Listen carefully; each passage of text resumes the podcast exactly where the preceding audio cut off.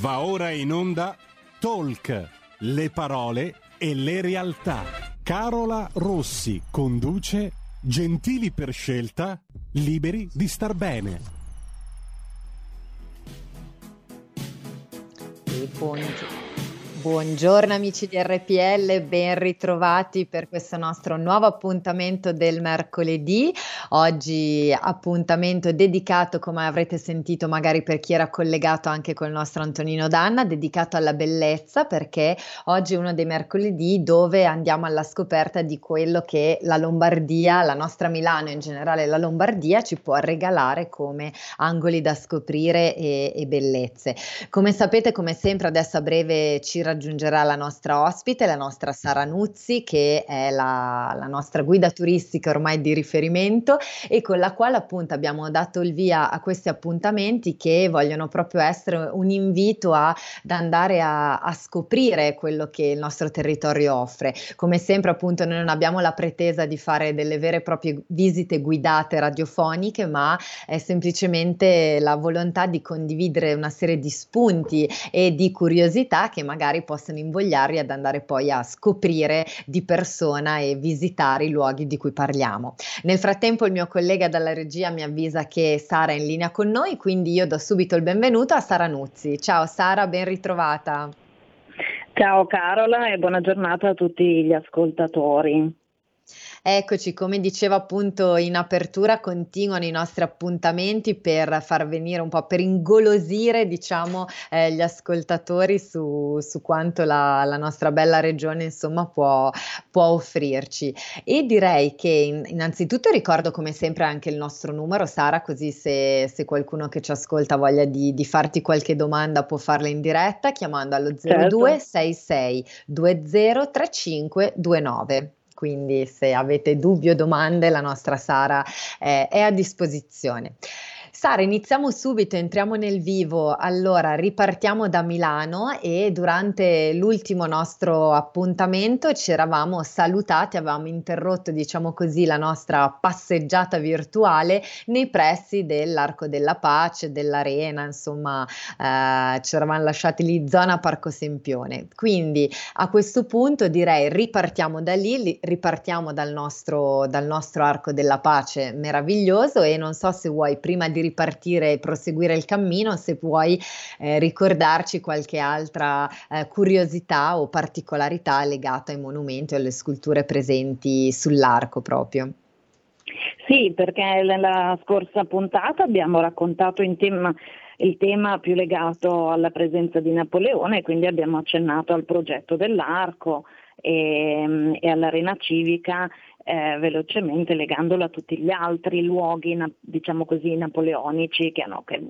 avuto a che, a che fare con la figura di Napoleone. Però in realtà spesso la costruzione di questi monumenti, anche se spinta da Napoleone non è stata completata nel periodo in cui Napoleone è stato imperatore.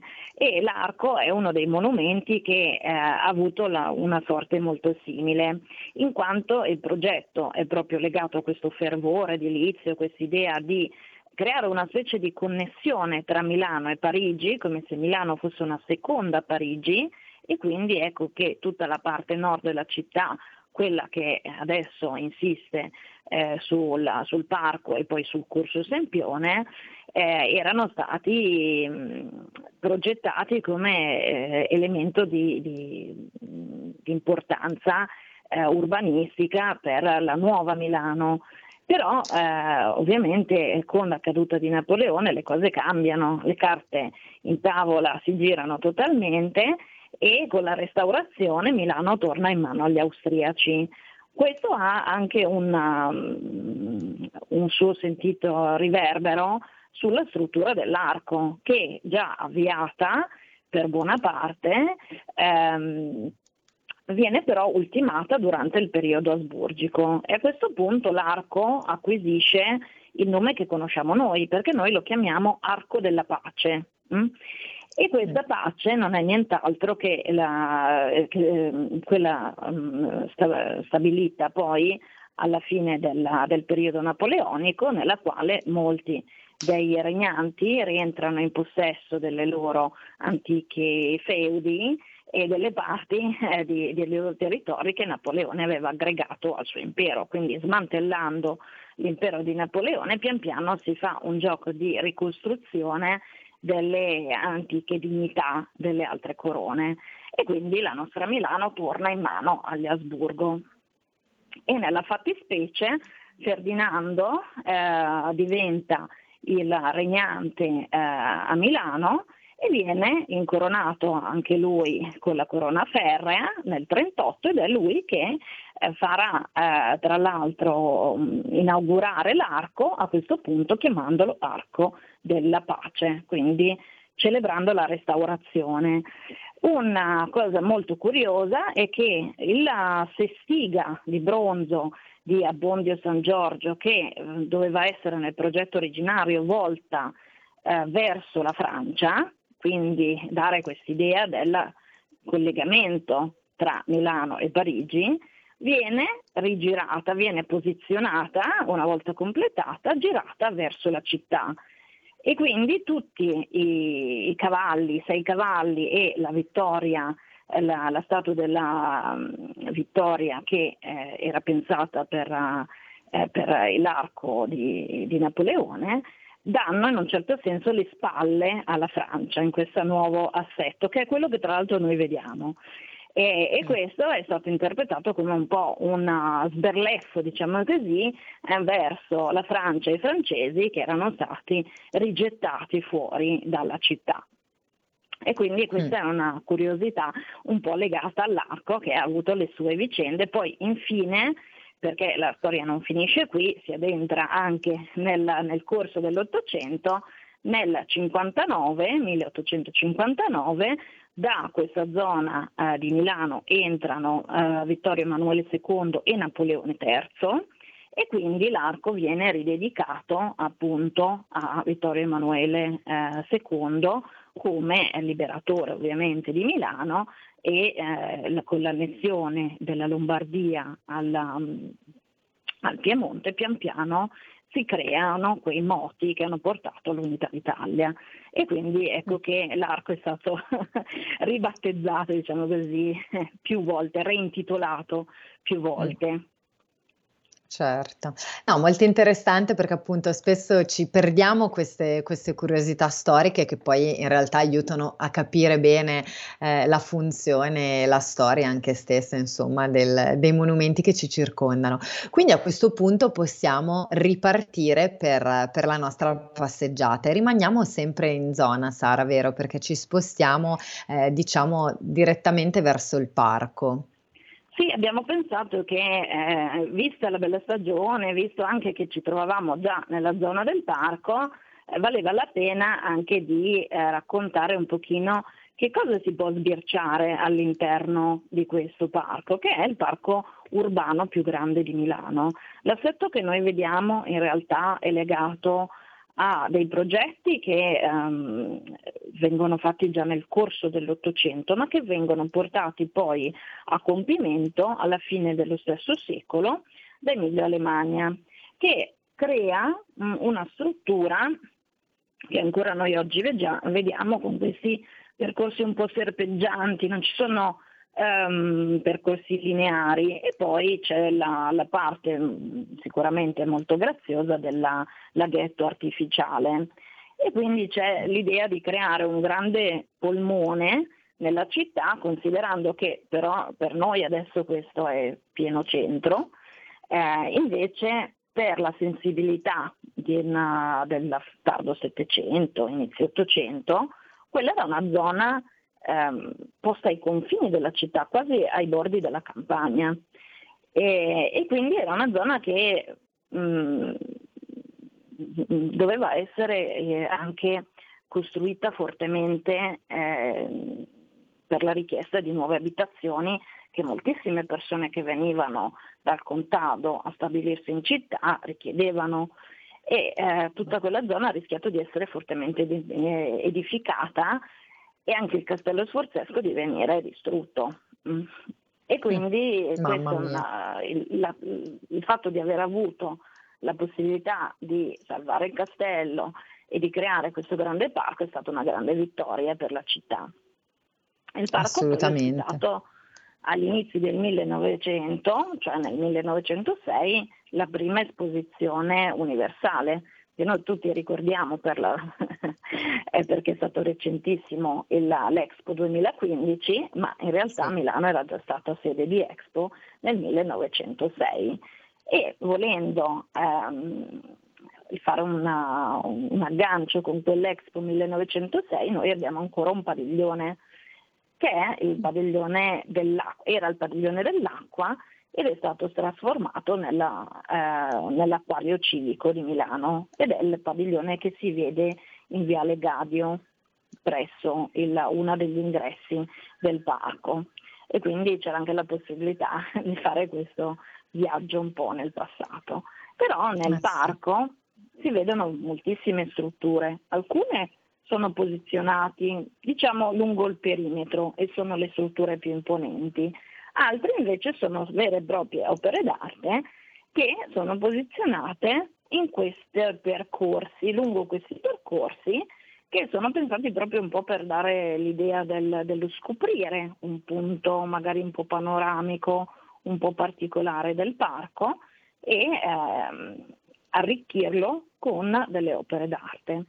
Molte delle opere sono legate anche alla, um, alle manifestazioni del um, museo della Triennale, perché appunto queste manifestazioni erano ricorrenti, avevano dei temi specifici e alcune di esse, uh, invece che essere um, temporanee, sono state adottate dal Comune di Milano e quindi sono rimaste uh, all'interno della, del parco. Esatto, infatti un esempio proprio pensando alla Triennale, che tra l'altro è, è un bellissimo museo che invitiamo chi, chi, magari ci stesse ascoltando, che non ha ancora avuto modo di visitare, di, eh, di fare appunto una visita anche presso la Triennale, ma soprattutto nei giardini abbiamo la possibilità di ammirare nei giardini della Triennale un artista che a me personalmente piace molto, no? di, di chi parliamo di De Chirico che ci ha lasciato una meravigliosa fontana che era stata pensata per il Palazzo dell'Arte, quindi sempre nell'idea di queste manifestazioni ricorrenti eh, durante la quindicesima triennale, quella del 1973, eh, De Chirico progetta questa fontana ehm, facendo ricorso in realtà a un tema che aveva già sperimentato, già calcato molto, perché già dal 1934 compare questo tema dei bagni misteriosi che lo accompagnerà per tutta la vita. Infatti è molto legato alla sua esperienza ehm, giovanile, sua, al suo crescere nella, nel mondo greco, quindi la spiaggia di Volos, molto probabilmente c'è un forte legame con la sua infanzia. E lui ripropone questo tema in uh, moltissime opere e in questo caso ha voluto proprio renderlo in maniera tridimensionale, creando una vasca con i personaggi che sono delle sculture che si posizionano in questa vasca. Eh, quello che noi vediamo oggi dentro nel cancello del Museo della Triennale è il rifacimento dell'opera che era stata purtroppo vandalizzata e di cui gli originali si conservano le statue dei personaggi all'interno della piscina e ehm, di altri elementi che stanno all'interno della piscina si conservano nel Museo del Novecento e lì invece eh, riproposti anche eh, con i colori così intensi che dovevano caratterizzarli, sono delle copie ma che ci aiutano un pochino a entrare bene nella, nell'opera. E, ehm, ed è una, um, una delle opere che eh, dal 73, essendo state adottate, acquistate dal comune, hanno eh, reso il Parco del Sempione più, più, bello anche dal punto di vista culturale. L'accompagnano altre eh, opere che si possono trovare nelle vicinanze, come per esempio l'accumulazione musicale di Arman, eh, che è un vero e proprio eh, teatro in miniatura, è un piccolo, ehm, una piccola cavea teatrale con un podio nel quale eh, sono inseriti, perché si tratta di una struttura in cemento, nel quale eh, l'artista ha affogato, diciamo così, da una parte dove ci sono tutte le sedute, delle seggioline eh, da giardino in ferro e nella parte del podio dove c'era anche un leggio ma purtroppo è andato perduto, la, degli strumenti musicali. Questo è un elemento un po' particolare perché ci fa capire come queste opere d'arte eh, dovevano essere intese, non solo per essere guardate, ma anche per essere vissute. E questo è un po' mm. l'intento di questa um, triennale, quindicesima triennale, che aveva appunto come il tema quello dell'arte che si avvicina alla città, è quindi un connubio tra cittadino e fruitore dell'arte, ma anche in un certo senso protagonista, perché l'altra opera sempre legata a questa esposizione, che noi possiamo ancora vedere ehm, nel parco, è il Teatro Continuo di Burri, che è sicuramente l'opera che noi eh, individuiamo subito quando passeggiamo nel parco. Infatti è una costruzione abbastanza imponente ed è posta sul cannocchiale che dal castello ci permette di vedere fino all'arco. Quindi quando io intercetto questa asse principale del parco, riesco a vedere da un lato il castello, dall'altro l'arco e comunque vedo sempre il teatro continuo di Burri, che è una piattaforma fondamentalmente in cemento con sei quinte laterali rotanti in acciaio che sono dipinte in bianco e nero. E quindi questo crea un palcoscenico, mm, ma adatto a tutti, quindi non solo i performers di professione possono uh, organizzare lì dei, degli eventi, uh, quindi non soltanto gli eventi, diciamo così, uh, standard, magari adesso certo. andiamo verso l'estate,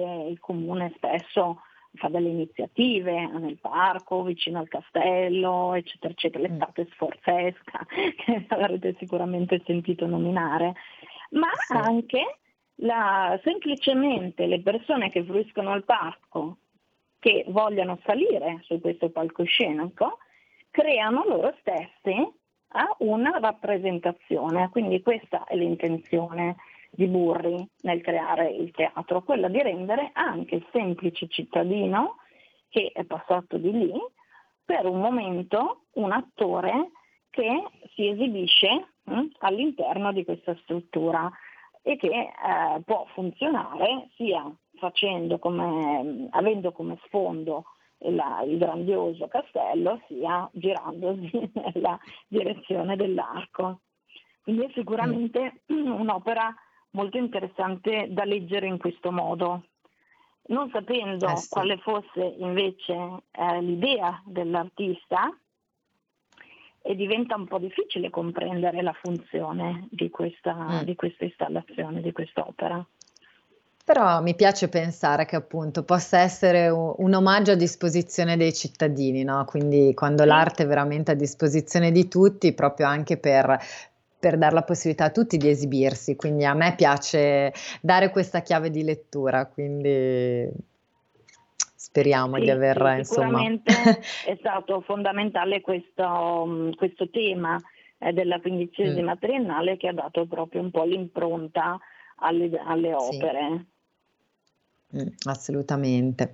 Sara, ma adesso cambiamo un po' argomento perché in realtà eh, il Parco Sempione appunto non ci offre solo delle meraviglie a livello artistico, oltre che comunque essere un bel polmone verde molto fruibile, molto godibile, ma racchiude anche tutta una serie di veri e propri misteri perché si narra che in alcune zone del parco sia possibile fare degli incontri un po' particolari, diciamo così. Eh, vuoi citarci qualcosa in particolare o dirci di quali di queste leggende, insomma, sono ancora attuali? Sì, anche il parco, come altri luoghi di Milano, ha un po' i suoi misteri e tra questi misteri si infittiscono eh, più durante la notte oppure quando c'è nebbia, non è che noi abbiamo un po' quella sensazione di non saper più distinguere i contorni, i contorni anche tra il nostro mondo e altri mondi e questo ha fatto sì che nel tempo nascessero un po' di leggende legate anche delle presenze eh, che si aggirano nel parco. Sicuramente più famosa è la um, storia della Dama Nera, eh, che um, si trova ormai spesso citata in tutti i testi che parlano di Milano, anche i più sintetici. Questo ti fa capire come sia eh, forte sua, eh, il suo ricordo. E, um, questa, l'apparizione di questa dama tutta vestita di nero, però che ti lascia pensare che sia una dama bellissima, forse una nobile dama dell'Ottocento, accompagnata spesso da profumo di violette, quindi anche se è inverno, fa freddo, eccetera, sembra che la sua apparizione sia sempre legata a quest'idea del profumo delle violette. Il racconto di, legato a questa dama è, è, molto vario, qualcuno dice che si manifesta soltanto, qualcuno addirittura dice di essere stato sedotto e portato in una dimora da questa dama nera e aver passato tutta la notte con questa dama, poi qualcuno offre magari più dettagli anche sulla, sulla villa. Eh, e mh, chi ha osato eh, guardare in volto la dama che di solito si mostra coperta da un pizzo nero sul volto, ne ha però scoperto le sembianze di, uno, uh, di un teschio, e quindi il, il, corpo bellissimo ma il volto uh, scheletrico. E, mm. ed è uh, impazzito, quindi questi sono un po' i, i racconti che si fanno legati a questa mm. dama che si, si mostra nella, nel centro del parco. Però non mm. è l'unica presenza, il castello stesso è molto legato a queste storie di, di fantasmi e um, qualcuno uh, pensa che sia possibile um, vedere anche il fantasma di un personaggio di cui sappiamo uh, veramente la storia, uh, una mm, donna molto importante, molto famosa, che è stata decapitata sul rivellino del Castello Sforzesco nel 1526. Si tratta della contessa di Challant. Ora qui c'è una disputa anche tra chi sostiene che il suo fantasma si aggiri eh, nella zona del castello dove lei è stata decapitata e chi invece sostiene si aggiri in uno dei castelli eh, proprietà, di proprietà della famiglia Challant dove lei ha vissuto in Valle d'Aosta, quindi c'è una contesa tra, tra, tra cioè, questo fantasma è conteso tra chi lo vuole eh sì. a, a, Milano e chi lo vuole in Valle d'Aosta. Sicuramente mm. la storia di Bianca Maria di Sciallant è una storia molto interessante di cui ci parla un novelliere del Cinquecento, Matteo Bandello, e ci mette a disposizione questo novelliere che insomma doveva anche un po' colorire la storia di questa contessa eh, che viene accusata di aver fatto uccidere un amante, Ardizzino Valperga. E ehm, dopo che la sua cameriera sottoposta a tortura ehm, confessa di questo delitto della, eh, della donna, ehm, lei viene accusata e viene quindi giustiziata. Addirittura eh, sappiamo che la sua testa viene esposta come monito mh, mm, eh, nella chiesa di San Francesco. E, mh, quindi questo era una, un avvenimento che doveva aver sconvolto eh, i milanesi.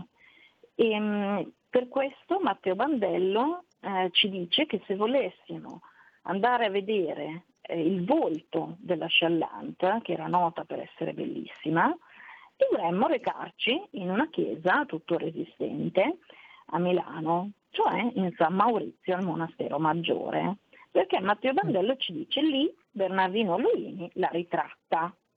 Certo, però non ci dice quale delle tante dame sante, eccetera, Bernardino Luini ha ritratto. E quindi noi ci troviamo nella difficoltà di comprendere quale sia il ritratto della, della sciallante. Molti dicono che si trovi all'interno della cosiddetta cappella Besozzi, però non mm. tutti gli studiosi sono concordi in quello. Concordi. Però, vabbè, Sara, dobbiamo fermarci per un minuto di pubblicità, ma restate con noi perché chiudiamo questa parte di misteri eh, su Milano e poi ci spostiamo in un'altra bellissima zona. A tra poco. Porta con te ovunque RPL la tua radio. Scarica l'applicazione per smartphone o tablet dal tuo store o dal sito radiorpl.it. Cosa aspetti?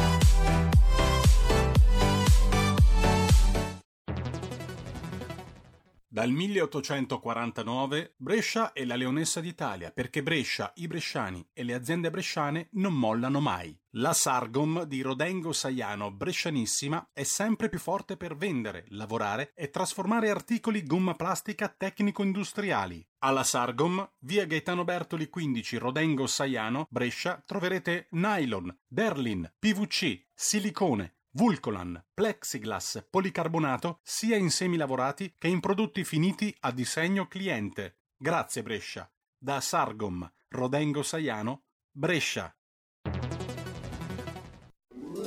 Stai ascoltando RPL. La tua voce libera, senza filtri né censura. La tua radio. Ed eccoci amici di RPL, ben ritrovati dopo questa brevissima pausa pubblicitaria. Per chi si fosse collegato solo in questo momento, oggi siamo in compagnia di Sara Nuzzi, la nostra guida turistica di riferimento, che ci stava raccontando tutta una serie di misteri e leggende legate alla presenza di alcuni fantasmi che si aggirano eh, nei pressi del, del, castello sforzesco. Ecco Sara, appunto, prima della pubblicità ci ha raccontato eh, della Dama Nera e della contessa eh, di Sciallante, che tra l'altro appunto è, è, è dispu- diciamo che si, si, cerca di capire dove eh, si debba attribuire in concreto concreto perché c'è un po' di discussione da questo punto di vista e infine so che si parla anche di una strega che, eh, di un fantasma di una strega che si aggiri nei pressi sempre del, del castello sforzesco ed è caratterizzata un po' da, da una mania particolare, diciamo così. Di, di cosa si tratta, Sara? Eh, si tratta di una um, strega che è stata um, torturata, come si usava nel Cinquecento, sulla piazza d'armi del castello. Si chiamava Isabella da Lampugnano, quindi noi abbiamo anche le notizie d'archivio. Eh, era stata accusata di stregoneria e quindi è condannata. E, um, sembra che però il, uh, il, fantasma di questa strega si aggiri eh, per il parco eh, e sottraga, abbia un po' la mania di sottrarre le carrozzine alle mamme, quindi dando vita a dei piccoli rapimenti di bimbi, però non, non in maniera negativa, perché dopo poco sembra che restituisca queste, queste carrozzine, quindi è una cosa un po' particolare ehm, per, come manifestazione all'interno del parco, sicuramente non così solenne eh, come l'apparizione della Dama Nera ma più, mm. quasi più scherzosa, più giocosa, diciamo così. E quindi è un'altra presenza che potreste intercettare all'interno della vostra passeggiata. Ecco, grazie Sara. Quindi dai, noi concludiamo il nostro giro nel milanese, appunto abbiamo fatto una bella passeggiata mh, nella zona compresa appunto tra l'Arco della Pace e il Castello Sforzesco, in particolare scoprendo appunto quante bellezze eh, e anche quanti misteri nasconde insomma il Parco Sempione. E adesso invece, come di consueto, cambiamo prospettiva, usciamo dalla città di Milano e ci spostiamo in un'altra zona e oggi diciamo abbandoniamo un po' la, la nostra amata Valtellina a favore invece di un'altra località che eh, ti chiederei appunto di, di presentarci e di, e di, dirci come mai eh, hai scelto di, di portarci qui oggi. In realtà non tradisco più di tanto la mia valle perché mm. vi porto a Crespi d'Adda e quindi invece che l'alto corso dell'Adda scelgo il, ba- il basso corso il, dell'Adda. Il basso. quindi la mia valle non si sentirà più, da- più di tanto tradita. Del tutto abbandonata. Mm. Però ho voluto scegliere una, un luogo che è anche sito UNESCO perché ehm, ho voluto suggerire anche una piccola gita senza andare lontanissimo per chi dalla città voglia godersi un po' il fresco e un po' un'esperienza decisamente particolare. E, ehm, e allora um, ho pensato a Crespi d'Adda. Crespi d'Adda negli ultimi anni è stato molto nominato proprio perché è diventato dal 95 sito UNESCO eh, e quindi questo ha fatto sì che si accendessero un poco i riflettori su una realtà che era stata veramente molto importante, produttiva e competitiva, eh, soprattutto tra fine 800, quando c'è stata la fondazione, l'inizio dell'epopea, diciamo così, di questo, di questo sito, eh, fino agli anni 30. Poi in realtà quando la, la fabbrica passa di mano tra la famiglia fondatrice e poi le altre proprietà, pian piano, anche se continuerà ad essere aperta, però perderà sempre più smalto, diciamo così, un po' per le vicende di tutta la, l'economia eh, italiana, un po' per ehm, i pass- vari passaggi di proprietà che non, non aiutano eh, sicuramente un'azienda a fiorire eh, e quindi eh, queste difficoltà hanno, pass- hanno, portato alla chiusura definitiva dell'azienda eh, nel um, 2003. Quindi una situazione un po' complessa.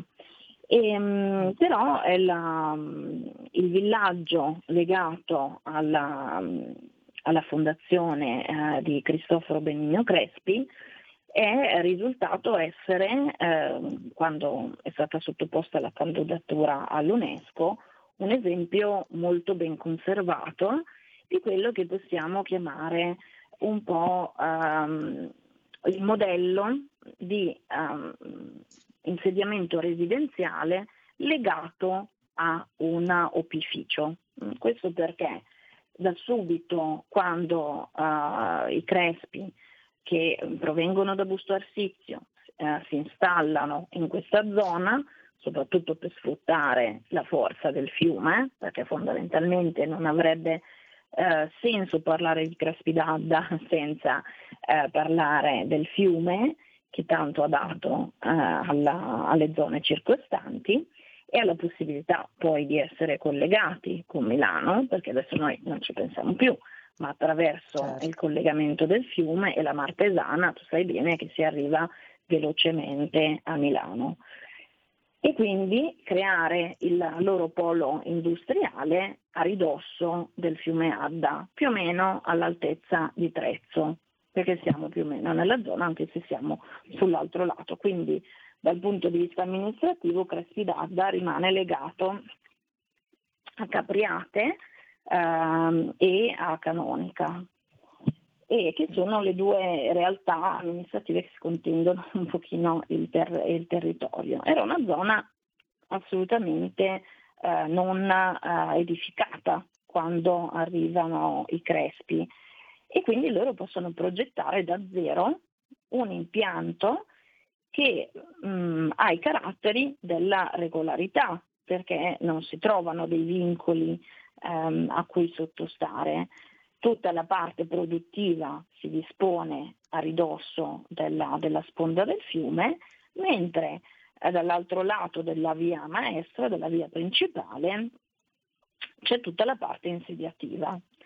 All'inizio si pensa di utilizzare uno schema eh, più simile a quello che si adottava anche in Europa, creando delle grandi case che potessero accogliere le famiglie degli operai, anche perché arrivare in quel lembo di terra che è stretto tra il fiume Adda e il Brembo non era per nulla facile. E questo condiziona molto l'evoluzione poi della, dell'insediamento che deve diventare in un certo senso un po' autosufficiente perché non è semplice andare ad agganciarsi, come dicevamo, alle altre eh, zone abitate circostanti e, e mm. questo farà sì che si svilupperà un abitato nella quale ci sono tutti i servizi. E poi sì, pian piano si penserà anche al benessere degli operai che sono ospitati all'interno del villaggio, creando per loro una serie di strutture che permetta anche la possibilità di eh, ben vivere la loro condizione di lavoratori. Dobbiamo però esatto, infatti si parla a volte parlando anche di Crespi d'Adda proprio quasi di, di, un progetto veramente architettonico anche molto ambizioso e addirittura si, si parla quasi di un progetto che, che, guarda in un certo senso al cosiddetto welfare, no? come si, si dice adesso, perché effettivamente c'è stata un'attenzione, ma eh, secondo te alla luce della tua esperienza appunto mh, mm, era concreta questa visione o come l'hanno, come l'hanno declinata? Ecco, quali, quali, tipi di attenzione hanno, hanno dato nei confronti delle, appunto, delle famiglie, degli operai che poi vivevano la zona?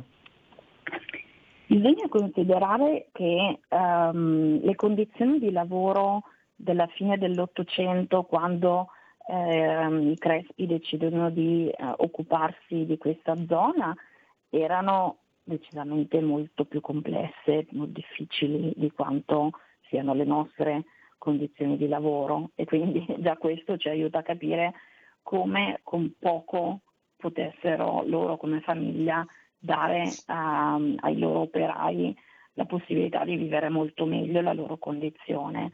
Prima di tutto evitando il pendolarismo in una zona difficile da raggiungere. Infatti gli operai si stabilivano all'interno del villaggio e questo era già un plus valore considerando che era molto complicato arrivare in quella penisoletta, diciamo così. Ehm, e inoltre ehm, Silvio Benigno Crespi, che è il figlio del fondatore, avendo lavorato in molte um, industrie in Europa, aveva avuto una forte esperienza di quello che era il modello europeo, che era sicuramente più avanzato all'epoca. E quindi um, si applica proprio nello studio um, di come mm, migliorando le condizioni degli, eh, degli operatori eh, che eh, si trovavano all'interno della fabbrica, lui avrebbe potuto anche migliorare il prodotto stesso, evitare gli infortuni che ancora oggi funestano il nostro mondo del lavoro, mm. figurati all'epoca.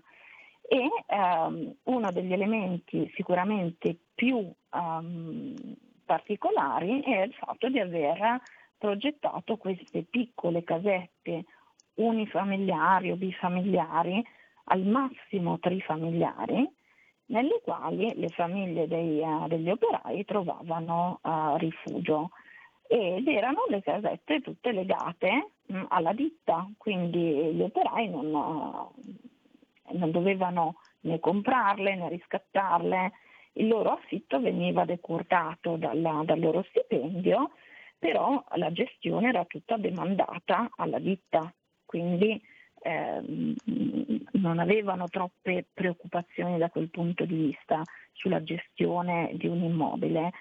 E, mh, avevano a disposizione però dei locali molto salubri eh, perché erano pensati secondo i nuovi canoni costruttivi, non come delle topaie, diciamo così, come spesso mm. succedeva nei sobborghi industriali delle grandi città ma bensì degli spazi molto, molto ampi, molto soleggiati, insomma c'era proprio anche l'idea dell'incipiente studio eh, delle condizioni igieniche che era eh, portata avanti. E in più avevano anche degli spazi verdi perché eh, una delle idee che stanno uh, alla base del progetto è quella delle città giardino.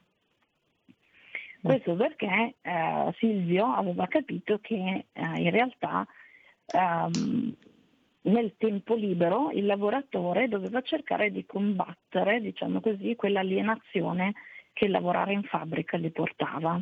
E quindi dare modo ai lavoratori di esprimersi con un orto, con un giardino o anche ricavando un piccolo eh, laboratorio all'interno di una delle stanze del primo piano eh, della loro casetta faceva sì che ehm, avessero più, più, energia vitale, insomma mh, dava loro la, mm. l'occasione di ehm, ricordare la propria identità. Molte delle persone che si impiegavano infatti nella, nella fabbrica erano di origine eh, del, luogo e quindi avevano un background legato alla, alla, um, al contatto con la terra, all'agricoltura, eccetera.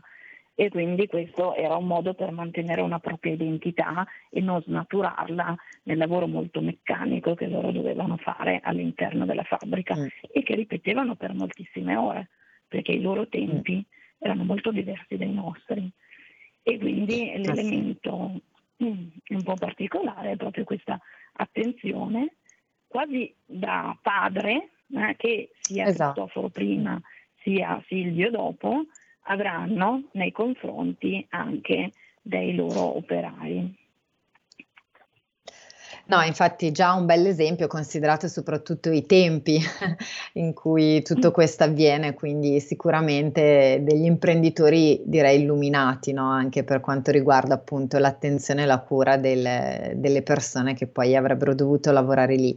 Tra l'altro appunto passeggiando per, per Crespi d'Adda sembra davvero che il tempo si sia fermato perché è ancora tutto eh, praticamente un po' rimasto tendenzialmente come, eh, come in fase fase di, di fondazione, quindi merita davvero insomma una visita e tutto principalmente sarà ruota intorno al cotonificio. Non so se di questo vuoi darci magari qualche, qualche informazione in particolare o segnalarci qualche, qualche, curiosità che magari vale la pena conoscere.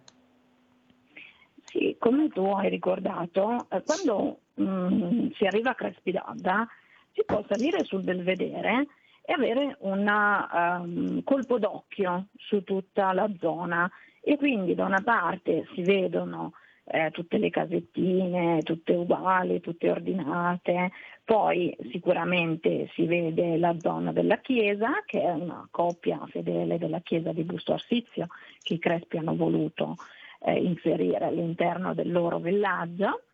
E, um, e poi Uh, gli altri elementi che dominano il paesaggio sono la torre del castello, perché la villa, diciamo così, dei Crespi è stata progettata e realizzata come un, un maniero, come un castello eh, con quel gusto medievaleggiante che era tipico dell'Ottocento, e poi ci sono le ciminiere. Quindi l'elemento eh, che noi intravediamo subito e anche da lontano sono comunque le ciminiere e quindi il, il polmone, diciamo così, eh, della, della, struttura è la fabbrica che evolve nel tempo, perché all'inizio eh, si tratta di una fabbrica che è tessile, eh, le lavorazioni sono più legate al trattamento della materia prima e alla filatura, poi nel tempo anche la fabbrica si evolverà con vari annessi per arrivare a un circuito diciamo così, completo ed entra la materia grezza, esce il prodotto finito, con anche mm. ehm, tintura e tessitura. Quindi eh, il, pian piano lo stabilimento stesso eh, ingigantisce, diciamo così, e mm. anche la, la, forza motrice del, del fiume non è mai abbastanza, quindi sempre legata a Crespi anche la bellissima centrale di Trezzo d'Adda, eh, che è stata voluta proprio da Cristoforo perché si rendeva conto che eh, l'energia idromeccanica che lui sfruttava all'inizio non era abbastanza. Non era sufficiente. Sara, ecco, prima di eh, passare magari appunto alla centrale, mi avvisano dalla regia che abbiamo un'ascoltatrice in linea, se è ancora collegata darei la parola così prendiamo la telefonata. Pronto, pronto sì, buongiorno. Buongiorno, pronto, buongiorno, sono Ornella da Monza. Buongiorno Ornella. Mi piace molto Buongiorno. che ha toccato questo tasto di Crespidadda perché è veramente un punto delizioso. Io auguro a tutti di poterci andare e visitarlo perché è vivo ancora, perché ci abitano, è un paesino diciamo, mm. che ormai eh, diciamo, è vivo. Ecco. Comunque tornando nel tempo, per questi contadini diciamo, che eh, gli hanno proposto eh, di lavorare in una fabbrica e dargli tutti questi servizi sicuramente era una cosa eccezionale in quel tempo. Diciamo che loro che vivevano nei cortili, che avevano solo delle case diciamo un po' fatiscenti, il trovarsi in queste villette che adesso possiamo par- paragonare a villette a schiera e c'erano poi dei distinguo, diciamo, le case degli operai, le case degli impiegati e le case dei dirigenti che erano molto molto belle, che si vedono ancora adesso. E poi una cosa che anche diciamo il cimitero, perché lì si nasceva, si viveva, si moriva. Era un Ma po' sì. così la vita di Crespi, penso. Purtroppo, diciamo un po' purtroppo, un po', un po per... Mm. E poi niente, il fatto che lei sta toccando anche Trezzo e tutto il dintorno mi farebbe molto piacere che ne parlasse in una prossima diciamo, trasmissione. Una domanda che le volevo fare ed esco un po' dal seminato, però mi ricollego alla sua Valtellina. Lei non mi ha parlato di Lanzada, dove ci sono questi avvistamenti degli UFO. Era una cosa che mi interessava molto che lei ne parlasse. La ringrazio e la saluto. Grazie Ornella. Beh, Sara, Grazie. qui raccogliamo la, la richiesta di, di, Ornella e potrebbe essere per le, prossime, le, per le prossime puntate di soddisfare esatto. un po' esatto. anche le richieste. Assolutamente. ha ragione la signora dicendo che il, come ora il, il, villaggio dà proprio l'idea che tutto inizia e finisce all'interno del villaggio eh, e un po' quello è, quello è, la lettura che viene suggerita da molti.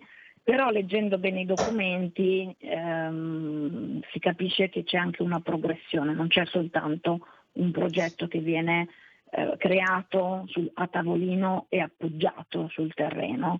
Eh, per esempio il, il, cimitero non viene eh, pensato da subito e viene invece creato quando poi si capisce che eh, c'è la necessità di avere anche il, il cimitero nella zona poi della, vicina alla, al polo industriale e al, al villaggio.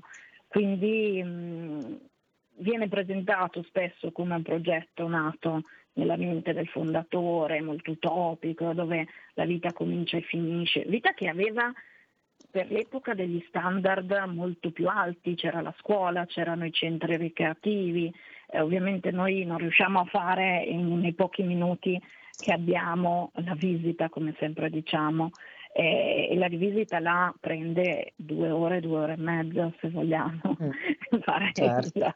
un po' il conto, fare la passeggiata, parlare anche eh, di molti aspetti, anche di come è stato poi interpretato questo, questo luogo, che ne, nella letteratura legata alle, all'archeologia industriale, o meglio, sarebbe meglio dire patrimonio industriale, è molto conosciuto ma meno dalla, dal grande pubblico. E quindi questo ha dato luogo a più interpretazioni ovviamente del disegno anche ehm, progettuale o anche dell'approccio che la famiglia Crespi aveva sulla, um, sul rapporto con, con gli operai quindi si è detto mm. veramente moltissimo, è difficile poi riassumere anche le diverse posizioni perché poi ci sono anche le male lingue, noi ne abbiamo parlato in positivo di questo rapporto come i Crespi che mm. sono benevoli, c'è chi invece dice certo. ecco fanno tutto questo perché ovviamente vogliono controllare i loro operai, vogliono spremere i loro operai, eccetera. Cioè, certo. Ci sono sempre diversi modi di vedere una realtà e quindi mm, è difficile per noi ovviamente nei pochi minuti che abbiamo.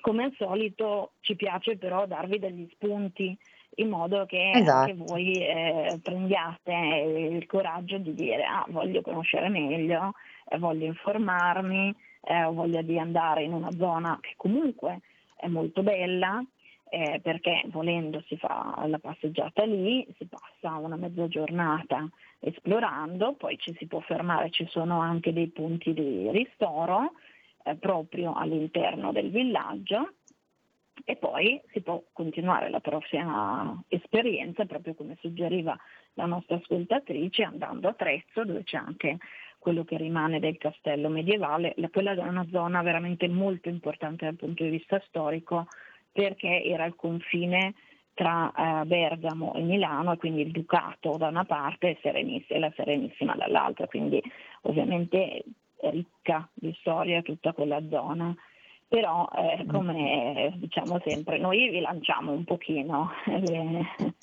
le indicazioni esatto esatto. La volontà è proprio creare curiosità no? dare degli spunti e magari appunto dare dei suggerimenti per le, per le gite vi fuori porta. Sara noi purtroppo stiamo in chiusura. Vuoi dire qualcosa prima di salutare i nostri ascoltatori? Sì, voglio raccontarvi una curiosità per chi entra a Crespi la, mm, sicuramente ehm, vede il, il, busto del fondatore di Crespi d'Adda, Cristoforo Benigno Crespi. E mm, c'è una mm, storia vera raccontata su questo busto che è stato realizzato dal figlio e in omaggio alla, al fondatore, ma mentre lui era ancora in vita. Quindi in pompa magna fanno fare questo busto, fanno una grande cerimonia ed ho collocato all'inizio davanti ai cancelli rossi, quindi a questa entrata eh, faraonica, diciamo così, della, della fabbrica. Eh, c'è grande cerimonia, grande accorso di pubblico, svelano eh, il busto di fronte al fondatore, il quale con pragmaticità eh, tutta lombarda dice Sommenga morto e si rabbuia tantissimo, perché ovviamente questo tipo di statue sono quelle che si fanno post mortem ai personaggi importanti. E quindi lui si, si arrabbia tantissimo, si ritira nel suo studio e, se, e la famiglia dice che non ha voluto parlare con nessuno, si è offeso tantissimo per questa cosa, gli gufassero. eh sì, esatto, quindi non l'ha presa benissimo. Sara, io ti, ti, ringrazio anche per, per, queste curiosità che appunto hai sempre la capacità insomma di portarci anche magari degli episodi un po' di leggerezza che poi ci rendono anche un po' più umane tutte le storie di questi personaggi sì, ovviamente di, dei tempi passati. Io ti ringrazio tantissimo tantissimo per essere stata qui con noi. Ricordo a tutti gli ascoltatori che se volete entrare in contatto con Sara potete farlo mandandole un'email a nuzzi.sara@gmail.com oppure visitando la sua pagina su Facebook Sara Nuzzi e la trovate facilmente. Sarò felice di, di, portarvi magari a scoprire qualcuno dei luoghi che abbiamo citato o che esatto. anche nelle prossime puntate. Grazie ancora, io ringrazio ovviamente anche tutti voi che siete stati in nostra compagnia oggi e vi do appuntamento a domani con Envisioning. Buona giornata a tutti! Avete ascoltato Gentili per scelta, liberi di star bene.